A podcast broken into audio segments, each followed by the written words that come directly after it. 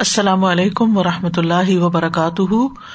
نحمد و نسلی اللہ رسول کریم بعد، فاعوذ باللہ من الشیطان الرجیم، بسم اللہ الرحمٰن الرحیم۔ ربش رحلی صدری ویسر علی عمری وحل العقدم السانی یفق قولی۔ صورت المائدہ، آیت نمبر ستر۔ لقد أخذنا ميثاق بني إسرائيل وأرسلنا إليهم رسلا كلما جاءهم رسول بما لا تهوى أنفسهم فريقا كذبوا وفريقا يقتلون یقیناً ہم نے بنو اسرائیل سے پختہ عہد لیا اور ہم نے ان کی طرف کئی رسول بھیجے۔ جب کبھی ان کے پاس کوئی رسول ایسی بات لے کر آیا جسے ان کے نفس پسند نہیں کرتے تھے، تو ایک گروہ کو انہوں نے جھٹلا دیا اور ایک گروہ کو وہ قتل کرتے رہے۔ لقد اخد نا میفا کا بنی اسرائیل۔ لقد لقد میں تین تاکیدیں پائی جاتی ہیں اور یہ بات پہلے بھی کئی بار گزر چکی ہے۔ کہ اس میں تین موقعات ہیں۔ پہلا، قسم مقدر، دوسرا، جواب قسم، لا، اور تیسرا، حرف تحقیق، قد۔ یعنی اللہ سبحان تعالی نے پکی بات کہی، تاکید کے ساتھ بات کہی، کیا؟ کہ اخذ نامیفا کا بنی اسرائیل، کہ ہم نے بنی اسرائیل سے پکا وعدہ لیا، عہد معقد وہ وعدہ جس پر قسم لی جاتی ہے۔ وہ میساک کہلاتا ہے۔ تو میساک سے مراد کیا ہے؟ یعنی بنی اسرائیل سے لیے گئے عہد سے مراد کیا عہد ہے؟ جو سورت البقرا کی عادت نمبر سکسٹی تھری میں بیان ہوا ہے۔ وہ از اخذ نا میسا کم رفا نا فوق کم اتور خز ما آتی نا کم بقوتن وز کرو ما فی ہلا اللہ کم تتقون۔ اور جب ہم نے تمہارا پختہ عہد لیا اور تمہارے اوپر پہاڑ کو بلند کیا پکڑو قوت کے ساتھ جو ہم نے تمہیں دیا ہے، اور جو اس میں ہے اسے یاد کرو تاکہ تم بچ جاؤ۔ اسی طرح اللہ سبحان تعالیٰ نے بنی اسرائیل کو اللہ تعالی پر ایمان لانے اور اللہ تعالی کے احکامات کو ماننے کے بارے میں بھی ان سے بھاری عہد لیا، جس کا ذکر سورت المائدہ کی آیت نمبر بارہ میں ہوتا ہے۔ ولقد اخد اللہ میسا کا بنی اسرائیل کہ بلا شبہ یقیناً اللہ نے بنی اسرائیل سے پختہ عہد لیا۔ بعض علماء کہتے ہیں کہ اس آیت میں یہ احتمال ہے کہ وہ عہد جو اللہ نے بنی اسرائیل سے لیا، وہ وہ عہد تھا جس پر اللہ تعالی نے مخلوقات کو پیدا کیا اور ان کی فطرت پر توحید کو ڈالا۔ تو یہاں پر جس عہد کا ذکر ہے، وہ توحید کا عہد ہے کہ اللہ کو ایک مانو گے، کہ توحید کا اقرار کرو گے اور اس پر عمل کرو گے۔ بہرحال، ایک سے زیادہ مرتبہ اللہ سبحان تعالیٰ نے ان کے ساتھ میساک کا ذکر قرآن پاک کی مختلف آیات میں کیا ہے۔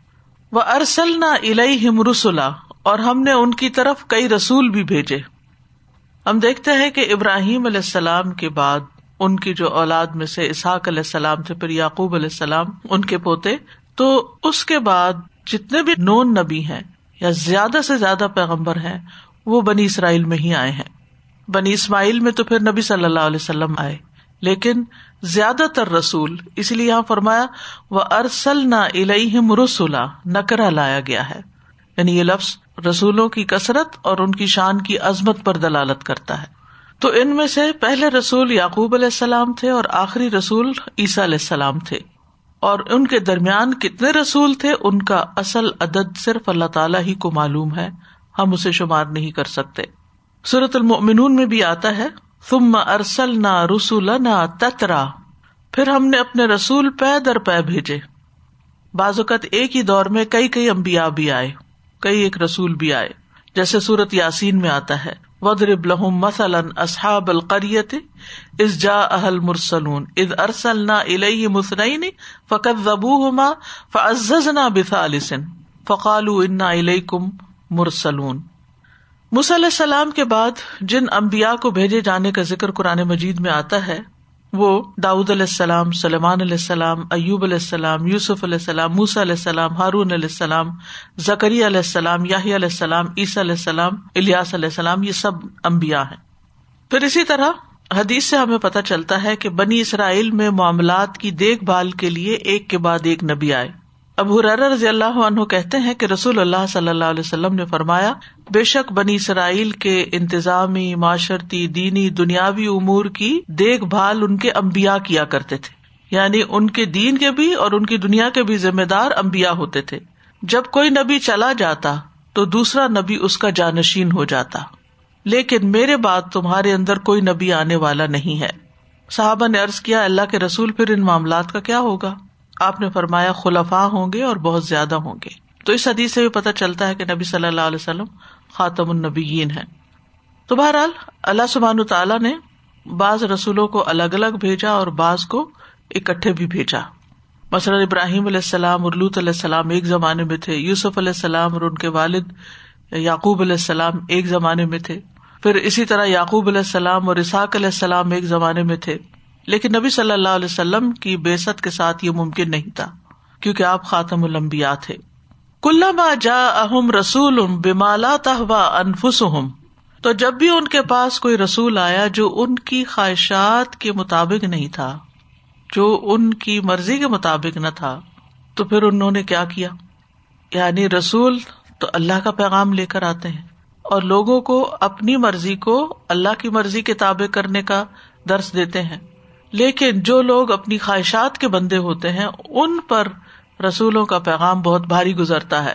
تو یہاں اس آیت سے یہ پتا چل رہا ہے کہ بنی اسرائیل جو تھے، وہ اللہ کے بندے نہیں، بلکہ خواہشات کے بندے تھے۔ جب ان کے پاس کوئی ایسا رسول آتا جو وہ بات کرتا جو ان کے نفسوں کے خلاف جاتی تھی، تو وہ اس کو پسند نہیں کرتے تھے۔ اس کو یا تو جٹلا دیتے یا نبی کو قتل کر دیتے تھے۔ تو آج بھی ہم دیکھتے ہیں کہ بہت سے لوگوں کا دین خواہشات کی پیروی کرنا ہے۔ یعنی جو ان کو دین میں سے پسند آتا ہے وہ لے لیتے ہیں۔ تو وہ اصل میں دین کی بات نہیں ہوتی، اپنی خواہش کی بات ہوتی ہے کہ ہمیں یہ اچھا لگتا ہے۔ ہمیں یہ کام بہت اچھا لگتا ہے، نیکی کا کام کرنا، لہٰذا ہم یہ کریں گے۔ بعض لوگوں کو خدمت خلق کے کام بہت پسند ہے، لیکن نماز پڑھنا بڑا بھاری ہے۔ تو وہ لوگوں کی خدمت کرتے رہتے ہیں، لیکن نماز پڑھنے کا نام نہیں لیتے۔ تو وہ اللہ کی عبادت نہیں، وہ تو دراصل اپنی پسند کی بات ہے کہ ہمیں پسند ہے کہ ہم لوگوں کے ساتھ سوشلائز کریں، ان کی خدمت کریں۔ اللہ کی پسند تو پھر اس میں ہے نا کہ جو بھی حکم اللہ کی طرف سے آئے اس کو لے لیا جائے۔ اور ان کی خواہش نفس کی پیروی اس حد تک بڑی ہوئی تھی کہ اس کے خلاف کسی بات کو برداشت ہی نہیں کرتے تھے کہ اگر انہیں کوئی منع کرتا، روکتا، تو قتل کرنے سے بھی گریز نہیں کرتے تھے۔ فریق و فریق یکتلون تو جب امبیا وہ چیز لائے جو ان کو پسند نہ تھی تو ایک گروہ کو انہوں نے جٹلا دیا اور ایک گروہ کو قتل کرتے تھے۔ اور تقزیب کا کیا مانا کزب یعنی جو خبر وہ لے کر آئے، اس کو ہی جٹلا دیا، اس کا انکار کر دیا۔ ہم نہیں مانتے یہ تم اپنے پاس سے باتیں کر رہے ہو۔ الٹا پیغمبر پر الزام لگا دیا۔ یا یہ کہ تم ہمیں مت بتاؤ یہ سب کچھ۔ ہم زیادہ جانتے ہیں۔ ہمیں پتا ہے ہمارا فائدہ کس میں ہے۔ مثال کے طور پر اگر کوئی آدمی آپ سے کہے کہ زید کھڑا ہے، تو آپ کا نہیں، وہ نہیں کھڑا، تو یہ کیا ہوگا؟ آپ نے اس کی خبر کو جٹلا دیا۔ بہت دفعہ ایسا ہوتا ایک شخص بات کر رہا تو کہتا نہیں۔ یعنی کئی لوگوں کی عادت ہوتی ہے وہ نئی سے بات شروع کرتے ہیں۔ اور اس میں کیا ہوتا ہے کہ دوسرا شخص ایک دم حیران ہو جاتا ہے کہ اس میں ایسی کون سی بڑی بات ہے کہ جو ساری کی ساری بات ہی جٹلا دی گئی، پوری اسٹیٹمنٹ ہی جٹلا دی گئی۔ نہیں، ایسا نہیں۔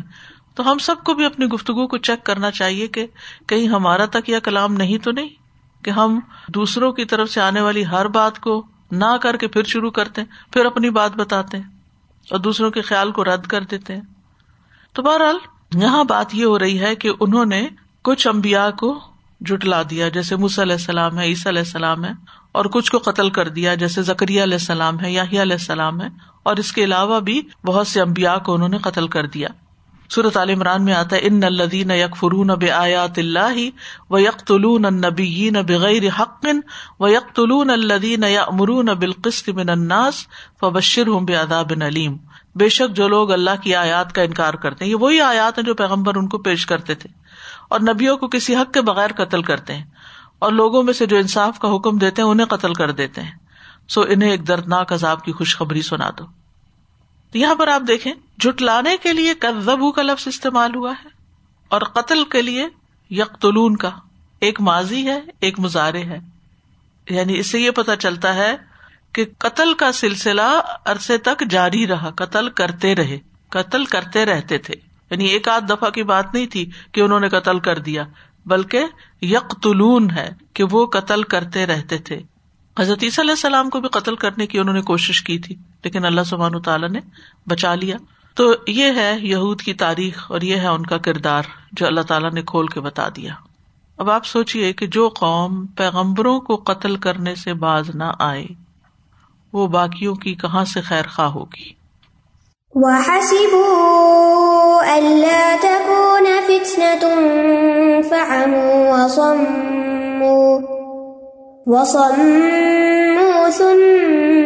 تاب الله عليهم.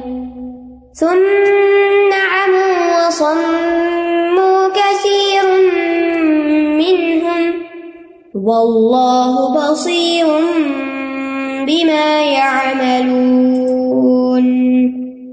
اور انہوں نے سمجھا کہ کوئی فتنا واقع نہ ہوگا، تو وہ حق سے اندھے اور بہرے ہو گئے، پھر اللہ ان پر مہربان ہوا۔ پھر دوبارہ ان میں سے اکثر حق سے اندھے اور بہرے ہو گئے اور اللہ اس کو خوب دیکھنے والا ہے جو عمل وہ کرتے ہیں۔ وہ سبو اللہ تکو نہ فتنا اور انہوں نے سمجھا کہ کوئی فتنا نہیں ہوگا۔ یعنی ہم جو چاہے کرتے رہے، ہم پر کوئی امتحان نہیں آئے گا، ہماری کوئی پوچھ نہیں، ہماری کوئی پکڑ نہیں۔ فتنا کا لفظ جو ہے نا، یہ فتن سے ہے، اس کا مطلب ہوتا ہے سونے کو آگ میں داخل کرنا تاکہ اس کا کھرا کھوٹا ہونا واضح ہو جائے یعنی اس کا کھوٹ نکل جائے۔ اور یہاں مراد وہ سختیاں، آزمائشیں، تکلیفیں، مصیبتیں جو لوگوں پہ اترتی ہیں تاکہ ان کا کھوٹ نکل جائے اور وہ اللہ کے لیے خالص ہو جائے وہ حسبو اللہ تکون فتنا یعنی انہوں نے یہ گمان کیا کہ امبیا کو جٹلانے اور قتل کرنے کا جو جرم وہ کرتے ہیں، اس کی وجہ سے انہیں کسی فتنے میں مبتلا نہیں کیا جائے گا۔ کسی ایسی مشکل میں نہیں ڈالا جائے گا کہ ان کے دشمنوں کو ان پر غلبہ حاصل ہو۔ اسی گمان کی وجہ سے، اسی اندھے پن کی وجہ سے وہ سرکشی پر اڑے رہے اور پیغمبروں کو قتل کرتے رہے۔ فعم تو وہ اندھے ہو گئے یعنی حق سے اندھے ہو گئے۔ حق انہیں نظر نہیں آتا تھا۔ وہ سمو اور اس سے بہرے ہو گئے۔ حق بات سنتے ہی نہیں تھے۔ سمت آب اللہ علیہ پھر اللہ ان پہ مہربان ہوا۔ یعنی جب انہوں نے توبہ کی تو اللہ نے توبہ قبول کر لی۔ فما امو، پھر اندھے ہو گئے۔ وہ سمو اور بہرے ہو گئے۔ کثیر امن ہوم ان میں سے بہت سے۔ واپس پلٹ گئے، پھر ویسے ہی ہو گئے۔ تو اس سے یہ پتا چلتا ہے کہ جب اللہ نے ان پر مہربانی کی تو دوسری دفعہ سارے نہیں پلٹے، بلکہ کثیر امن ہوں بہت زیادہ ان میں سے پلٹ گئے اور اپنی سرکشی جاری رکھی اور برقرار رکھی۔ اب یہ کیا ہوا؟ کہ اللہ نے ان کو کس فتنے میں ڈالا؟ علما کہتے ہیں کہ اس سے مراد دوسری قوموں کا ان پر غلبہ پانا تھا، جیسے بخت نصر نے ان کو مغلوب کیا، اور اس کا واقعہ جو آتا ہے کہ جب اس نے ان پہ حملہ کیا تو مسجد اقسا کو جلا ڈالا، ان کے مال لوٹ لیے، ان کی اکثریت کو غلام بنا لیا، اور لونڈی غلام بنا کے بابل لے گیا اپنے علاقے میں۔ تو اللہ تعالیٰ نے پھر ان کو بخت نصر کی غلامی سے نجات دی۔ کچھ عرصہ انہوں نے اپنی حالت سدھاری، ٹھیک رہے، لیکن وقت گزرنے کے ساتھ ساتھ ان کی دینی حالت پھر بگڑتی گئی۔ یہاں تک کہ اللہ تعالیٰ نے عیسیٰ علیہ السلام کو ان میں مبوس کیا۔ لیکن پھر انہوں نے ان کو بھی جٹلا دیا اور ان کو بھی قتل کرنے کی سازش کی۔ تو اللہ سبحان تعالیٰ نے عیسیٰ علیہ السلام کو تو آسمان پر اٹھا لیا اور پھر دوبارہ ٹیٹس کے ہاتھوں انہیں تباہ و برباد کیا۔ اس کا ذکر سورت بنی اسرائیل میں بھی آتا ہے کہ بنی اسرائیل کو ہم نے دو بار آزمایا۔ و قزئی نہ الا بنی اسرائیل فل کتابی لطف سے دن فل ارد مرتعینی و لتا علوم کبیرا۔ اور ہم نے بنی اسرائیل کو کتاب میں فیصلہ سنا دیا تھا کہ بے شک تم زمین میں ضرور دو بار فساد کرو گے اور بے شک تم ضرور سرکشی کرو گے۔ بہت بڑی سرکشی۔ پھر جب ان دونوں میں سے پہلی کا وعدہ آیا تو ہم نے تم پر اپنے سخت لڑائی والے کچھ بندے بھیجے، اشارہ بخت نصر کی طرف۔ بس وہ گھروں کے اندر گھس گئے۔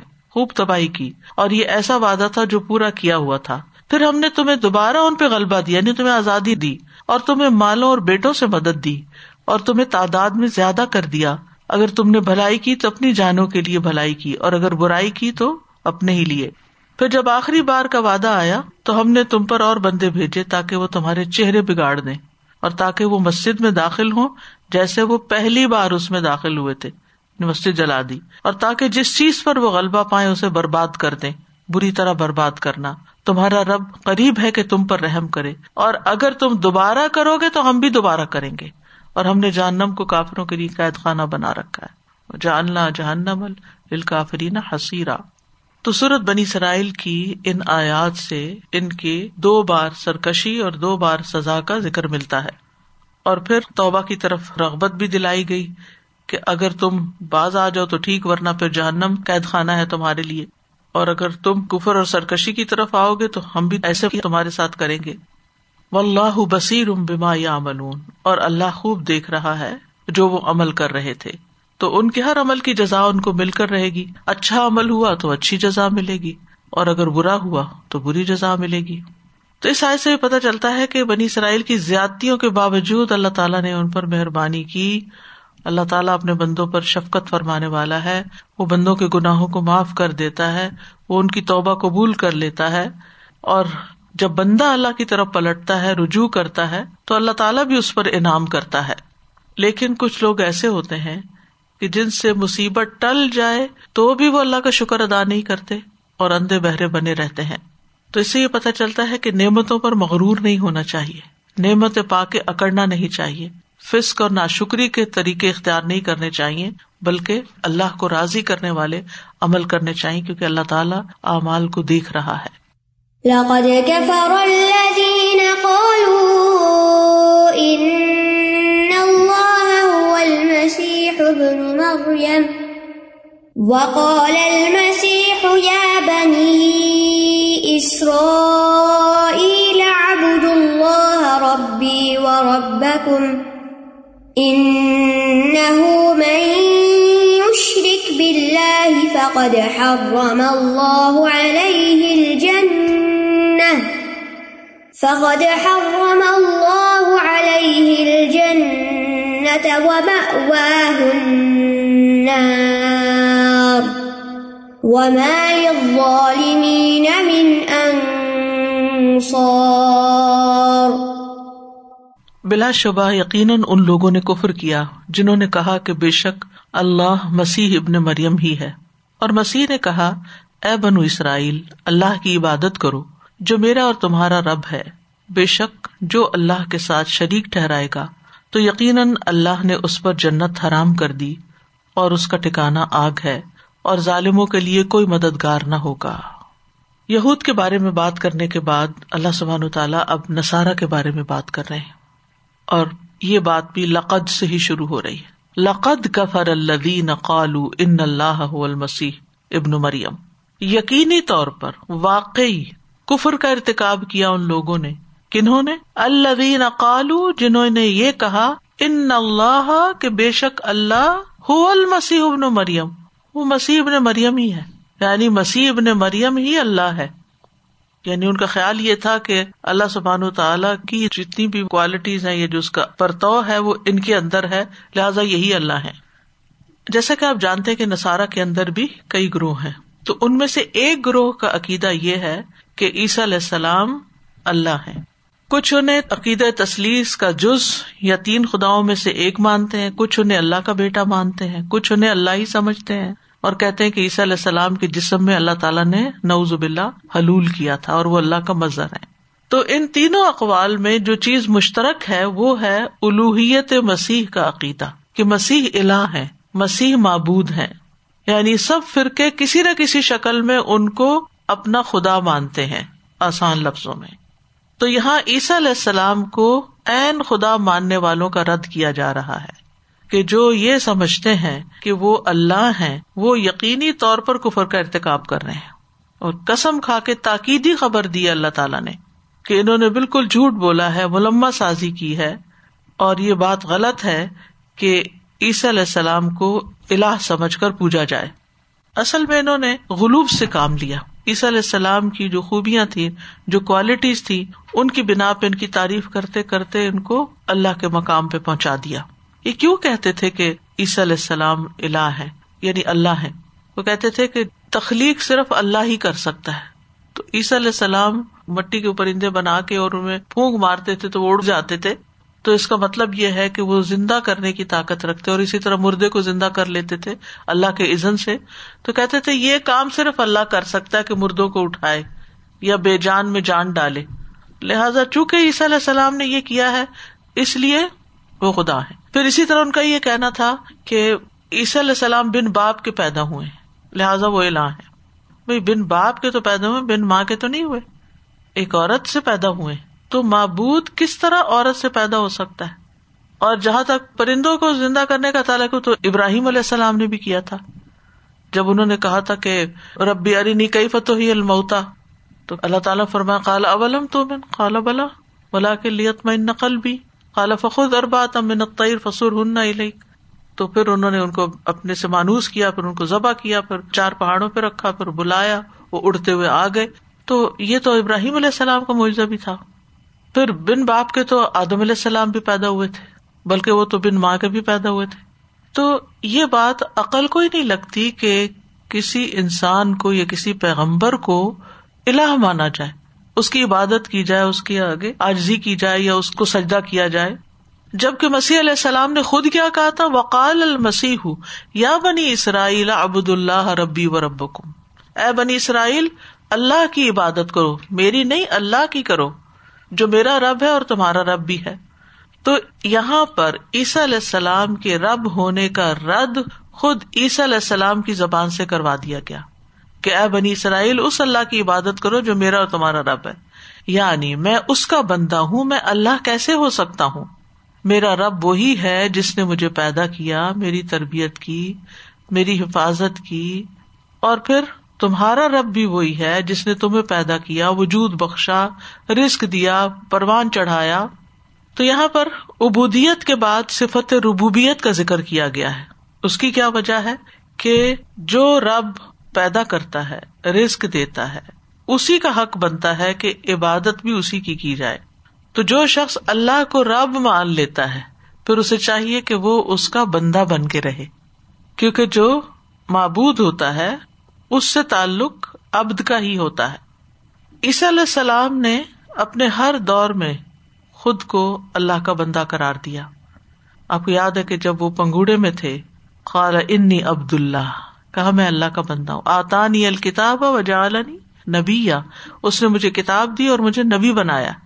لوگوں کو بھی اسی وقت کہا وہ ان اللہ ربی و رب کم فابدو حاضا سے مستقیم جوانی میں بھی یہی کہا صورت ظخرف میں آتا ہے ان اللہ ربی و رب کم فابدو حاضا سے مستقیم یعنی عیسی علیہ السلام پنگوڑے میں، جوانی میں اور ہمیشہ تبلیغ کرتے ہوئے یہی بات لوگوں کو سکھاتے رہے۔ اور ساتھ ہی یہ بھی فرمایا ان نہ شرک بلّہ فقط ہر رم اللہ علیہ الجنتا و واہ النار۔ کہ حقیقت یہ ہے کہ جو اللہ کے ساتھ کسی کو شریک ٹہرائے گا، تو اللہ نے تو اس پر جنت حرام ہی کر دی اور اس کا ٹھکانا لازمن آ گئے۔ یعنی اللہ نے اس پر جہنم واجب کر دی اور جنت حرام کر دی۔ اور جیسے کہ ایک اور جگہ پر بھی اللہ تعالیٰ فرماتے ان اللہ یغ فرو ایوش رقبی و یغ فرو مادون ازالی کا لم بے شک اللہ اس بات کو نہیں بخشے گا کہ اس کا شریک بنایا جائے اور وہ بخش دے گا اس کے علاوہ جسے چاہے گا۔ وہ مال ظالمین امن انصار اور ظالموں کا تو کوئی مددگار ہی نہیں۔ انصار کا لفظ جہاں پر جمع کے سیکے کے ساتھ ذکر کیا گیا ہے، کیونکہ مشرقین کا یہ عقیدہ تھا کہ ہماری بہت سی ہستیاں ہیں جو ہمیں چھڑا لیں گی، تو کہا کوئی بھی انصار نہیں ہے جو تمہیں چھڑائیں گے۔ کوئی مددگار نہیں ہے جو تمہیں چھڑائیں گے۔